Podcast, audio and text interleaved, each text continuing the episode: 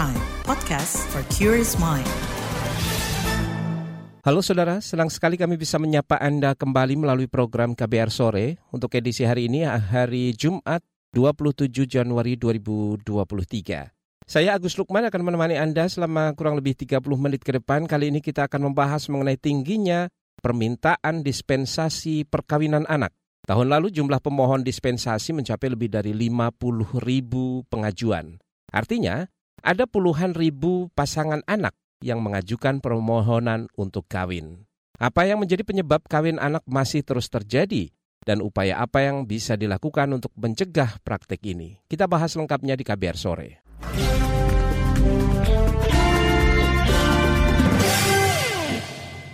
Saudara pemerintah terus mengklaim berusaha menekan dan mencegah praktik perkawinan anak. Wakil Presiden Ma'ruf Amin mengatakan pemerintah menerapkan dua strategi pencegahan perkawinan anak yaitu dengan pendekatan hukum dan pendekatan agama. Maka kita harus mengedukasi masyarakat supaya masyarakat itu mengambil yang terbaik. Yang terbaik tidak menikahkan ini menurut pendekatan keagamaan. Jadi undang-undangnya sudah ada, maka juga edukasi terutama pendekatan keagamaannya diperkuat sehingga masyarakat tahu betul, faham bahwa larangan itu adalah untuk membawa kebaikannya.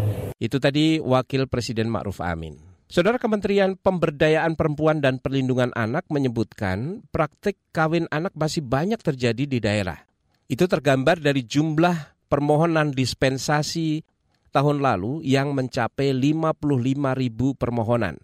Staf ahli Menteri Pemberdayaan Perempuan dan Pelindungan Anak Titi Eko Rahayu mengatakan angka ini turun dari tahun sebelumnya data dispensasi anak menunjukkan memang terjadi penurunan ya pada tahun 2002 ini 55 ribu dibandingkan dengan tahun 2021 sebanyak 65 ribu kemudian di tahun 2020 ada 64 ribu. Namun meskipun mengalami penurunan angkanya masih cukup tinggi. Meningkatnya angka permohon eh, pemohon dispensasi kawin pada us, pada satu sisi menunjukkan proses pencatatan perkawinan semakin baik. Namun di sisi lain menunjukkan tingginya keinginan keinginan masyarakat untuk menikahkan anaknya di bawah usia 19 tahun yang turut menyumbang tingginya angka perkawinan anak. Itu tadi staf ahli Menteri Pemberdayaan Perempuan dan Pelindungan Anak Titi Eko Rahayu. Saudara, dispensasi nikah diatur dalam peraturan Mahkamah Agung atau Perma tahun 2019 tentang pedoman mengadili permohonan dispensasi kawin. Dispensasi nikah merupakan upaya bagi mereka yang ingin menikah namun belum mencukupi batas usia menikah yang ditetapkan oleh pemerintah. Dalam revisi Undang-Undang Perkawinan, batas minimal usia pernikahan adalah 19 tahun. Direktur Pembinaan Administrasi Peradilan Agama di Mahkamah Agung, Nurjana Syaf mengatakan, ada beberapa alasan para orang tua mengajukan dispensasi nikah untuk anaknya.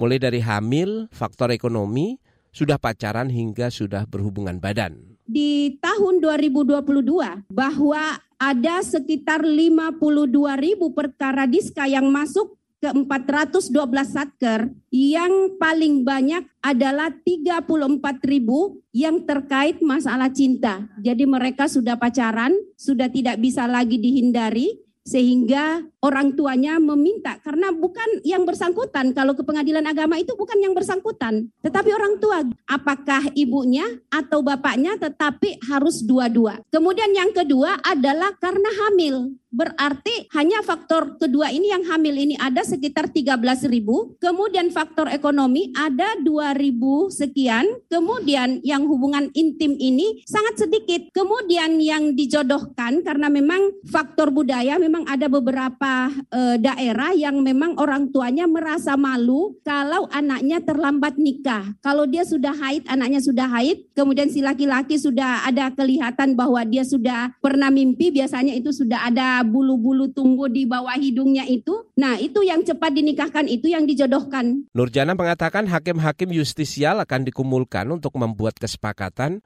mengenai faktor mendesak dalam permohonan dispensasi sehingga semua hakim memiliki perspektif yang sama dalam memutus permohonan dispensasi nikah. Nah, selama ini kata-kata mendesak belum ada secara secara jelas disampaikan faktor mendesak itu seperti apa. Karena selama ini yang kita pahami mendesak itu adalah karena hamil. Kemarin saya langsung rapat dengan tim saya dan juga dengan para hakim justisial. Ayo kita kaji. Yang mendesak kata-kata mendesak yang selalu kita artikan bahwa hamil di situ seperti apa yang kita nanti terima? Apakah yang hamil ini kalau orang tuanya membiarkan anak itu di dalam kamar bersama dengan temannya, kemudian dia hamil, masuk ke pengadilan agama untuk meminta diska, apakah kita terima atau tidak? Apakah itu namanya mendesak atau darurat atau tidak?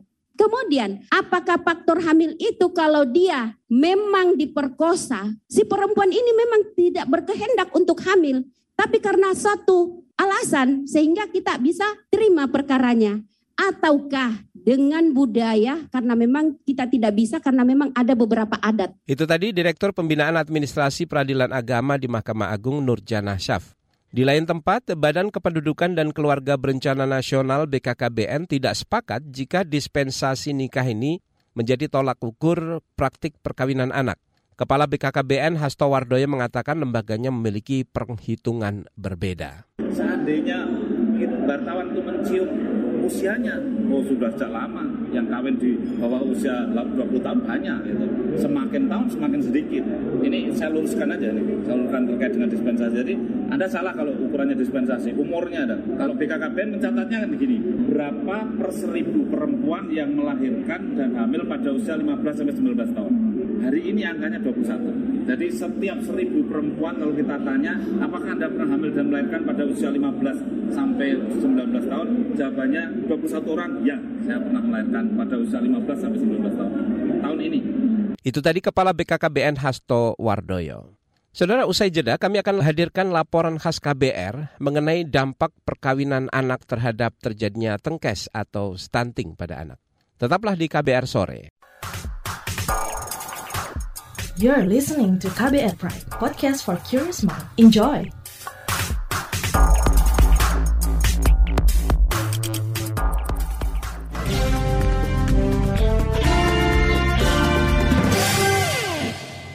Saudara, jumlah perkawinan anak di Indonesia masih tinggi. Tren perkawinan anak melonjak sejak tahun 2020. Dispensasi perkawinan kerap diberikan karena anak perempuan telah hamil. Menurut Badan Kependudukan dan Keluarga Berencana Nasional BKKBN, pernikahan dini berisiko tinggi terhadap terjadinya tengkes atau stunting pada anak.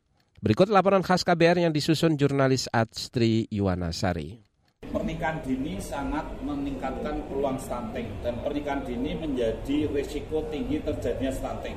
Itu tadi pernyataan Kepala Badan Kependudukan dan Keluarga Berencana Nasional BKKBN Hasto Wardoyo saat Rakernas Program Pembangunan Keluarga, Kependudukan dan Keluarga Berencana dan Penurunan Stunting di Jakarta Rabu pekan ini. Hasto menjelaskan perempuan di bawah 20 tahun tubuhnya belum siap hamil dan melahirkan, sehingga risiko anak stunting dan risiko gangguan kesehatan pada ibu meningkat. Orang perempuan yang usianya belum 20 tahun, badannya masih tambah panjang, tulangnya tambah keras ya. Tetapi begitu dia mengandung anak di dalamnya, mengandung bayi di dalamnya, maka kalsiumnya diambil untuk bayinya. Hingga tulang yang harusnya tambah panjang tidak tambah panjang, ibunya cenderung pendek kemudian tulang yang tambah keras atau padat tidak tambah padat sehingga cenderung kropos. Jangan kaget kalau hamil terlalu muda, besok setelah umur 50 tahun menopause Anda cepat anu, cepat kropos tulangnya. Keterkaitan antara stunting dan perkawinan anak juga mendapat perhatian Presiden Joko Widodo. Jokowi menekankan pentingnya kesiapan lahir dan batin sebelum menikah untuk mencegah permasalahan kekerdilan. Hal tersebut ia sampaikan kepada wartawan, merespons tingginya angka pernikahan anak di sejumlah daerah di Indonesia. Masalah stunting itu juga masalah mengenai bagaimana kita menyiapkan prahamil dan saat hamil penting sehingga yang namanya pernikahan itu harus dilihat bahwa mereka yang mau nikah betul-betul siap, siap lahir dan batin. Presiden menekankan pentingnya menjaga kesehatan prahamil dan saat hamil, sebab menurutnya penyelesaian permasalahan stunting atau tengkes akan lebih mudah ketika anak masih dalam kandungan. Pemerintah menargetkan angka stunting turun menjadi 14 persen pada 2024. Pada 2022, Tenkes menurun dibanding 2021, yakni 24,4 persen menjadi 21,6 persen. Karena itu pemerintah berulang kali mengingatkan soal bahaya perkawinan anak. Itu lantaran perkawinan anak jadi salah satu faktor penyebab Tenkes. Peringatan itu disampaikan kembali oleh Menteri Koordinator Bidang Pembangunan Manusia dan Kebudayaan Menko PMK, Muhajir Effendi, saat kunjungan kerja ke Jawa Tengah beberapa waktu yang lalu. Ikut uh, mengawal pelaksanaan bimbingan perkawinan termasuk mencegah perkawinan dini di daerah-daerah termasuk di Temanggung yang masih sangat tinggi dan kalau memang pada akhirnya mereka memaksakan diri untuk kawin e, bawah umur diupayakan untuk tidak segera punya anak dulu karena itu harus ada bimbingan ada pendampingan kepada yang bersangkutan termasuk pemberdayaan ekonomi Berdasarkan data Badan Peradilan Agama Badilak, terdapat lebih dari 50 ribu dispensasi perkawinan yang diputus pada 2022. Jumlah tersebut lebih rendah 17-an persen dibandingkan pada 2021 yang berjumlah lebih dari 61 ribu kasus. Dilihat secara tren, dispensasi perkawinan di Indonesia melonjak drastis pada 2020 seiring munculnya pandemi COVID-19. Menurut Komnas Perempuan, kondisi itu terjadi karena banyak keluarga yang mengalami masalah ekonomi saat pagebluk, sehingga memilih menikahkan anaknya pada usia dini. Dispensasi juga kerap diberikan karena anak perempuan telah hamil atau khawatir sudah berhubungan seksual. Selain itu, ada orang tua yang beranggapan bahwa menikah lebih cepat diperlukan untuk menghindari zina.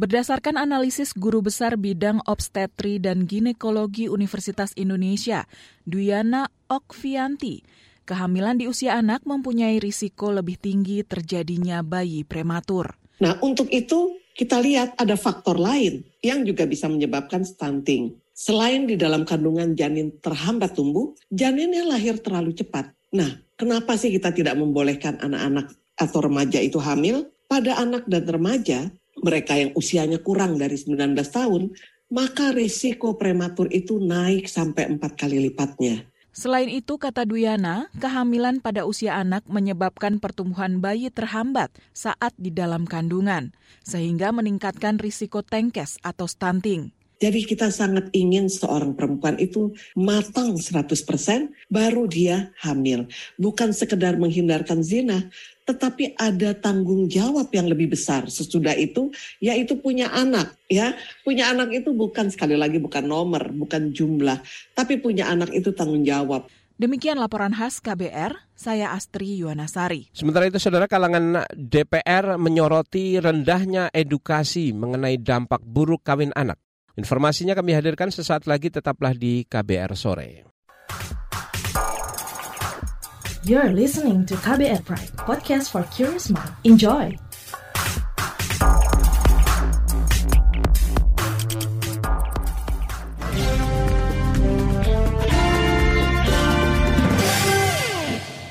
Saudara, kalangan parlemen turut menyoroti tingginya angka permohonan atau pengajuan dispensasi nikah di sejumlah daerah. Wakil Ketua Komisi Pendidikan di DPR, Dede Yusuf mengatakan edukasi yang dilakukan pemerintah masih kurang, sehingga perkawinan anak terus terjadi setiap tahunnya. Kebijakan apa yang perlu segera dibenahi? Kita simak wawancara jurnalis KBR Reski Novianto dengan Wakil Ketua Komisi Pendidikan DPR, Dede Yusuf. Bagaimana Bapak melihat fenomena kawin anak yang makin tinggi? Faktor apa saja yang menyebabkan terjadinya hal tersebut? Saya mencoba untuk mem memilahnya dulu ya. Pertama, kalau kita berbicara pendidikan, tanggung jawab terbesar adanya di sekolah, guru, dan sebagainya. Tapi kalau tanggung jawab ahlak, maka orang tualah yang harusnya menjadi salah parameter pertama untuk mengajarkan akhlak seorang anak. Sehingga dari sini saya melihat bahwa jika anak-anak terus kemudian jadi tidak mau sekolah, harus kita pikirkan dulu kenapa tidak mau sekolah. Apakah karena pelajarannya, karena faktor biaya, faktor uh, apa namanya beban tugas atau apa pun juga. Tapi kalau faktornya kemudian banyak godaan-godaan lain di luar itu termasuk keinginan untuk menikah buru-buru, hmm. tentu yang harus saya pertanyakan adalah yang pertama orang tua dan kedua adalah lingkungan civil society. Di situ ada guru agama, ada pemuka tokoh-tokoh masyarakat. Apa iya kita membiarkan anak-anak kita masuk ke dalam sebuah kondisi yang memudahkan mereka mengambil sebuah keputusan. Karena yang namanya anak di bawah 16 tahun itu masih menjadi tanggung jawab murni daripada orang tua. Jadi fenomena ini itu harus kita tanyakan, apakah orang tua sudah lepas tangan terhadap pendidikan akhlak dan budi pekerti daripada anak? Itu yang kita tanyakan dulu. Baru kemudian yang kedua kita tanyakan pendidikan yang ada di sekolah apakah pendidikan di sekolah sudah tidak ada lagi mengajarkan tentang katakanlah pemahaman mengenai keluarga berencana, reproduksi, uh, apa pun juga yang hal yang berkaitan sama urusan uh, hubungan antar manusia. Nah, fenomena ini yang menjadikan saya jadi berpikir, apakah masyarakat kita yang sudah lupa bahwa kita punya tanggung jawab yang namanya anak? Mungkinkah edukasi pencegahan perkawinan anak dimasukkan ke pendidikan sekolah atau bagaimana agar bisa tersampaikan kepada orang tua dan anak? Kalau di luar negeri yang namanya pembelajaran sex education itu sudah dilatih sejak, sudah diajarkan sejak SD. Hmm. Jadi anak-anak itu paham dengan permasalahan-permasalahan terkait dengan hubungan manusia ya. Jadi mereka tidak ditabu-tabukan, tetapi dia paham hmm. bahwa ada bencana, ada masalah, ada hal-hal yang bisa menyebabkan kerusakan masa depan jika dilakukan secara tidak bertanggung jawab dan sebagainya. Sebagainya itu ada. Di sini kan kita masih dalam tanda, tanda kutip semi tabu. Tetapi sebetulnya ada yang namanya kegiatan-kegiatan kesiswaan yang bekerja sama dengan BKKBN. Itu namanya genre dan PIK R, PIK remaja. Jadi Gen itu generasi berencana itu merupakan bagian daripada program BKKBN yang ada di sekolah-sekolah. PIK R, PIK R itu artinya saya lupa, tapi PIK remaja lah itu ada di kampus-kampus juga. Itu sama anak-anak itu mensosialisasikan tentang bahayanya nikah dini, pernikahan dini, permasalahan reproduksi, terutama reproduksi apa wanita, pria dan sebagainya. Lalu kemudian uh, menjadi konsuling tempat melakukan konsultasi jika ada hal-hal seperti itu. Nah itu aja digalakkan dan itu sudah ada sejak dahulu. Bagaimana masukan Bapak agar upaya pencegahan perkawinan anak bisa ditekan? Apakah memang selama ini kinerja pemerintah kurang efektif? Agar ini efektif, maka kolaborasi dan ego sektoral dari tiap-tiap kementerian lembaga harus dihilangkan. Jadi kolaborasi tadi yang saya katakan BKKPN kependudukan ya, dengan Kementerian Pendidikan sebagai pengampu unit-unit pendidikan dan uh, kita sebut saja Kementerian Agama ya tentu mau mengajarkan akhlak dan uh, macam-macam kepada masyarakat itu ya harus ada kerjasama dengan adanya kerjasama ya kemudian membuat sebuah katakanlah kesepakatan bersama termasuk penganggaran bersama terhadap yang pendidikan yang kaitannya dengan itu tadi. Jadi bukan hanya masalah kenakalan remaja, tapi kita harus berbicara pernikahan dini ataupun juga pengamanan alat reproduksi remaja atau anak-anak. Itu kan penting sekali memikirkan masa depan mereka, itu sih kalau menurut saya. Jadi sebetulnya barang itu sudah ada, tetapi nggak dijalankan secara bersama-sama, tapi masih berjalan berjalan secara sektoral dan tentu tidak akan efektif karena ya keterbatasan anggaran, keterbatasan peraturan. Menurut saya bikin kerjasama MOU bersama lah. Itu tadi perbincangan jurnalis KBR Reski Novianto dengan anggota DPR, Wakil Ketua Komisi Pendidikan DPR Dede Yusuf. Dan saudara aturan dispensasi nikah dinilai perlu diperketat dan pemerintah daerah juga harus lebih maksimal berperan dalam memutus rantai perkawinan anak. Kami hadirkan informasinya sesaat lagi di KBR sore. You're listening to KBR Pride, podcast for curious mind. Enjoy.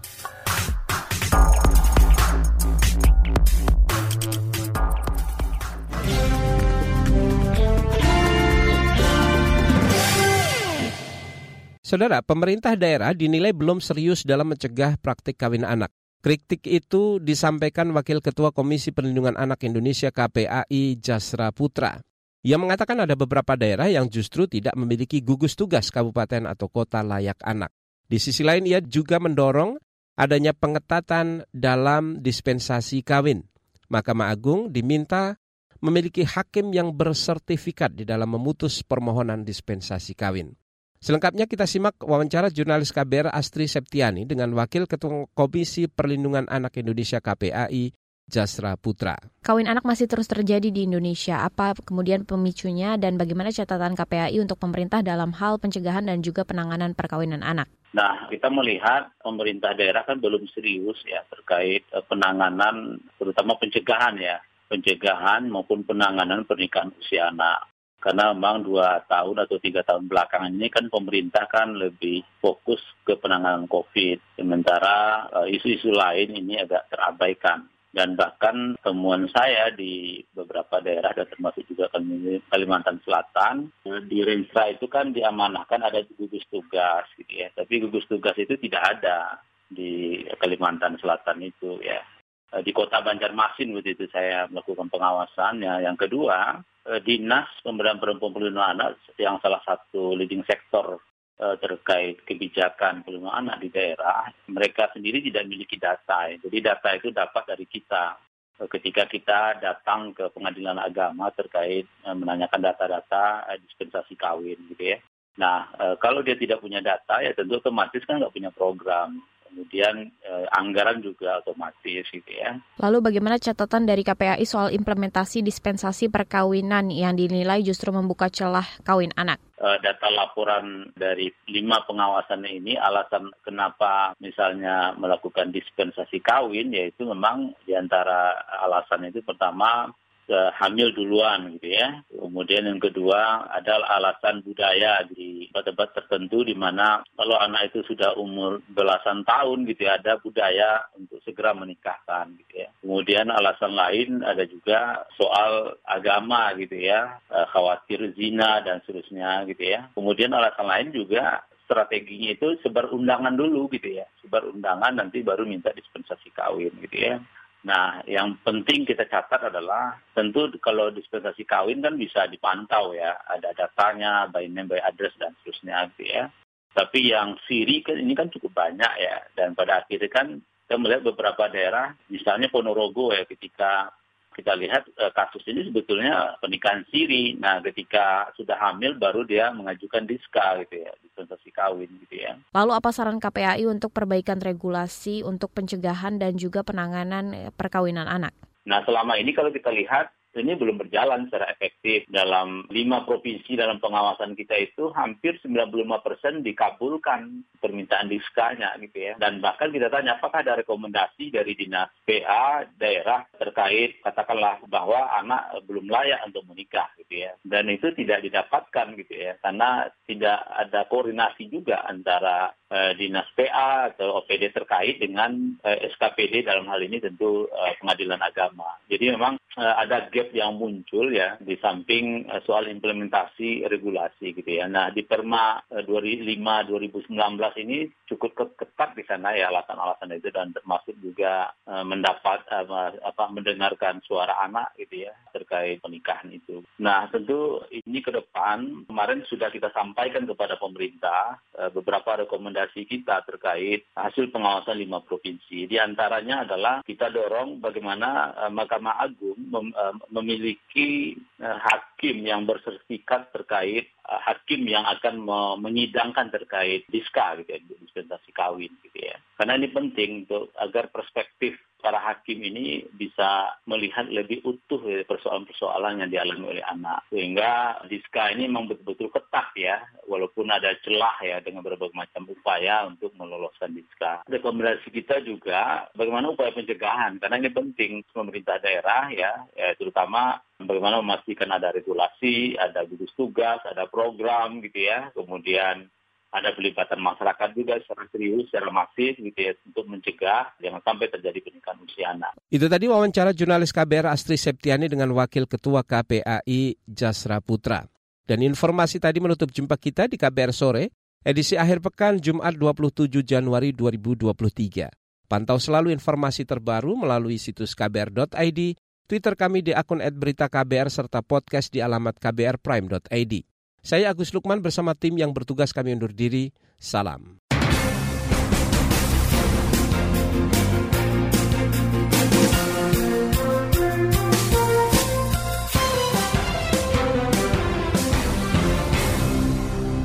KBR Prime, cara asik mendengar berita. KBR Prime, podcast for curious mind.